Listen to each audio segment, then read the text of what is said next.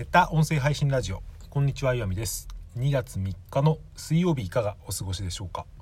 昨日は節分であの昨日の配信のサムネにもしたんですけどお面がなかったので厚紙とクレヨンで自分で自作してみたんですよね。子供が泣くぐらい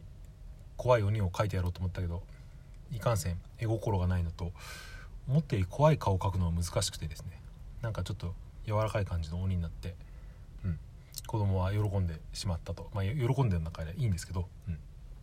一応来年の節分にはですねもっとリアルな、うん、本当に子供が泣き出すぐらいの怖いお面を作ってやろうというふと思ったという話でした。今日も懲りずにクラブハウスの話題をですねしてしまうんですけど、うん。まあ、今はみんなは何て言うか興味もあるし自分も興味があるので証拠にもなく話をするんですがいくつか話したいことはあって一つはですこの正体のことについて、まあ、招待制なわけですね。で一応1人2枠2人まで招待できてっていうのでなんか昨日僕いろいろいじってたらですねそのクラブハウスのお知らせのところにですねこの人を招待しますかって全くその縁もゆかりもない人のことをですね、えー、招待しますかって出ていて何なんだろうなと思って、まあ、英語をちょっと翻訳して調べてみたりすると、うん、あんまりよく分かんなかったですけどとにかく分かったことは招待枠は消費せずに招待できすることができますよっていうのがあったんですよね。うん、まあなので招待枠使用しないんだったらいいかと思って、えー、まあ招待をしてみたんですけど、まあ、その人と別にフォローフォロワーになるわけでもなくただ多分どこぞの知らない人を、えー、フォローじゃないや招待したっていうことになってですね、この辺の仕組みが、まあ、調べれば分かるのかもしれませんけど謎だなって思ったこととあとですね、うん、これは一応、えー、名前は伏せさせていただきますけどある方を招待したらですね、うん、なんかその方のリアルの友達になんか見つけられてしまってちょっとそれが都合が良くないのでっていう話をされていたんですよね。うん、これも何ででしょうね。名前も別に本名っていうかその名字を出してなかったのでその方は。あと、まあ、顔ももちろん晒してないのでそれでどこからつながるのかなと思うと電話番号からその自分の電話帳にある人につながるっていうことなのかなって思いました。だ僕は多分今自分の電話帳にある人の中に多分クラブハウスをやってる人が多分一人もいないからだなと思いますけどもしその電話帳にある人の中にクラブハウスを誰かが始めたらもしかしたら何かしらの通知が来るのかもしれないですね。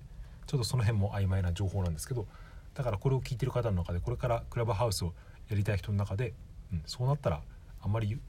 好ましくないなって思う人は、うん、一回考えてみた方がいいのかもしれないですね。うんまあ、そのためにねわざわざ iPhone を買ったりとか新しい電話番号っていうのも、うん、そこまでのものではないと思うんで、まあ、これが Android のバージョンが出て、うん、日本語バージョンとかになったら多少変わってくるのかもしれませんけどでも今この英語のバージョンで iPhone しか使えない状態なのに多分ものすごい数の人が今使ってますよね。今日もですね、うん、日中パッと開いたら、うん、5,000人規模のルームが開かれていてそれをしばらく聞いてしまって危うく自分の配信ができなくなってしまったので、うん、泣く泣くそれをですね、えー、閉じて今こうやって自分の配信をしているわけなんですが、えー、それがどなたのルームだったかというとネットのインフルエンサーと呼ばれる池早さんっていう、まあ、池田隼人さんってご存知だと思うんですけどその方とですね与沢翼さんが、えー、タイトルが確か、うん、今クラブハウスをやる理由みたいなルームを開いていて多分11時ぐらいからやってたと思うんですけど僕も1時間ぐらい聞いてですね、うん、とても面白い話だったんですけど人によってはですね池田隼人さんとか与沢翼さんってどっちかっていうと、まあ、ご本人たちもおっしゃられてましたけど怪しいというか、うん、ちょっとネットのうさんくさい人たちに分類されている人な気はするんですけど一般的に見たら僕はお二方ともですねとても好きというか、うん、まあその YouTube は与沢さんの方はあまり見てな見たことはないですけど、まあ、結構チェックしているというか、うん、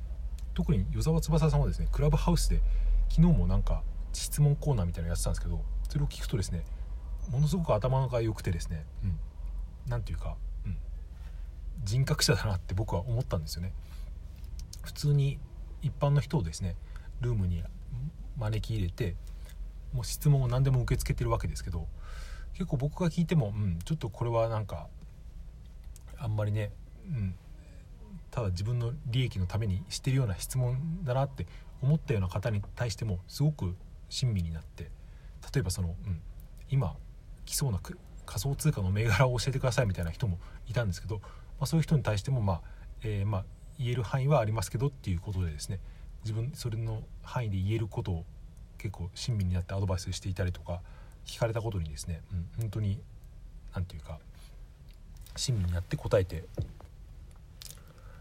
それで今回のこの池田隼人さんと与沢さんの会話もですね、まあ、基本的には池早さんが与沢さんにその質問をするっていう感じなんですけどもちろん話もすごく面白かったんですけど僕はちょっと別の観点からですねその話を聞いていましてどんな観点かというとそのインタビューとしての観点からですねちょっと聞いてみてそれが面白かったなって思ったんですよね。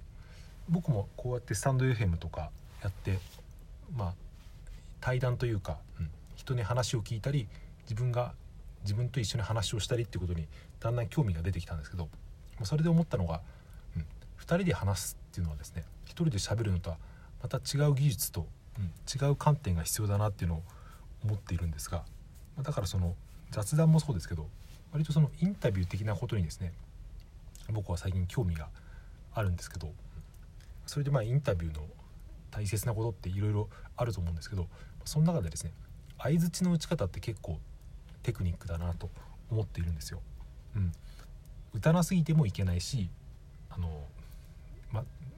打ちすぎても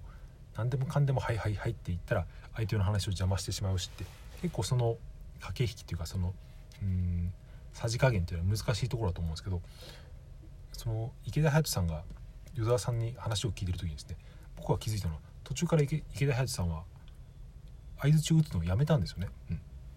や本当に聞いていたら与沢さんが本当に一人語りしてるようなのをそれが5分とか普通に続いてですねその間池谷さんは全く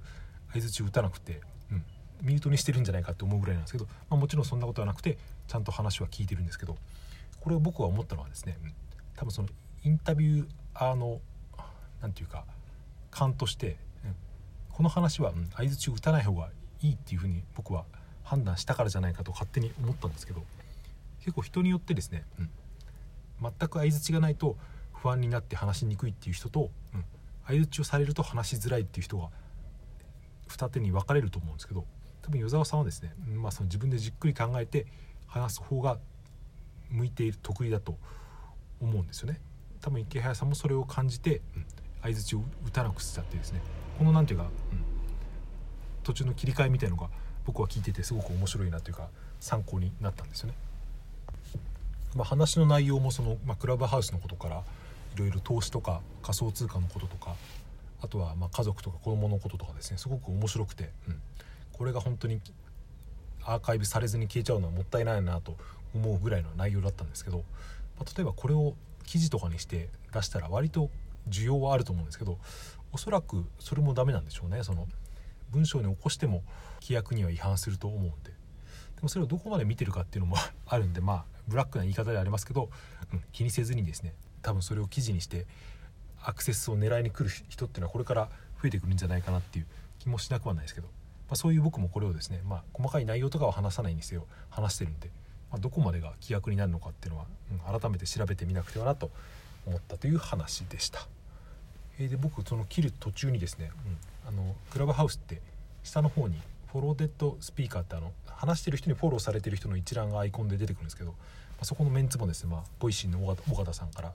あと青汁王子とかですねいてその中であのメンタリスト DAIGO さんがいて途中から3人の会話になってですねその後で青汁王子も加わったりとかしてもうすごいメンツだなと思ったりしましたけど、うん、やっぱこういう偶発性が面白いなと思って。で今も多分もしかしたらやってるかもしれませんけど、うん、あれルームの上限上限の5,000人になったんで僕は多分1回抜けたのでもう1回入ろうとしてもですねなかなか入れないんじゃないかなとか思っていたりしますが、うん、そんな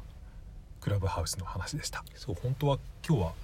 もう1個話したいことがあったんですけど時間がなかったので明日にもしようかなしてみようかなと思うんですけど、うん、僕はそのこういう音声配信は iPhone 直とあともう1個 Android でピンマイクを使ってですねやってるんですけど車を運転しながら例えばクラブハウスとかでやるとなるとやっぱり Bluetooth のワイヤレスイヤホンが必要だなと思って前に運転用のマイク付きのイヤホンっていうのは使ってたんですけどそれをポケットに入れたまま選択してしまって今それが使えなくなったので、今その運転をしながら通話ができるアイテムを持っていなくてですね、うん、それを買わなくてはと思ったんですけど、まあ、一番いいのはもちろん AirPods なんですけど、うん。まあ、高いっていうのもあるけどどうせだったらですね僕はその2番手3番手のもう少し価格帯の低いものをですね使ってみてそれを、うん、レビューの記事にブログに書いてみるっていうそういうのをやってみようかなと思うので、えー、まあ、ここまで聞いてる人もあまりいないかもしれませんがもしおすすめのですね AirPods 以外のイヤホンマイク、えー、Bluetooth イヤホンがですねあれば教えていただけたら嬉しいです。まあ、話したいこと話しちゃったのでもし明日この話をするかどうか分かりませんが、えー、今日はこんな感じで終わりにしたいと思います。それでは最後までお聴きいただいてありがとうございました。今日も良い一日をお過ごしください。さようなら。また明日。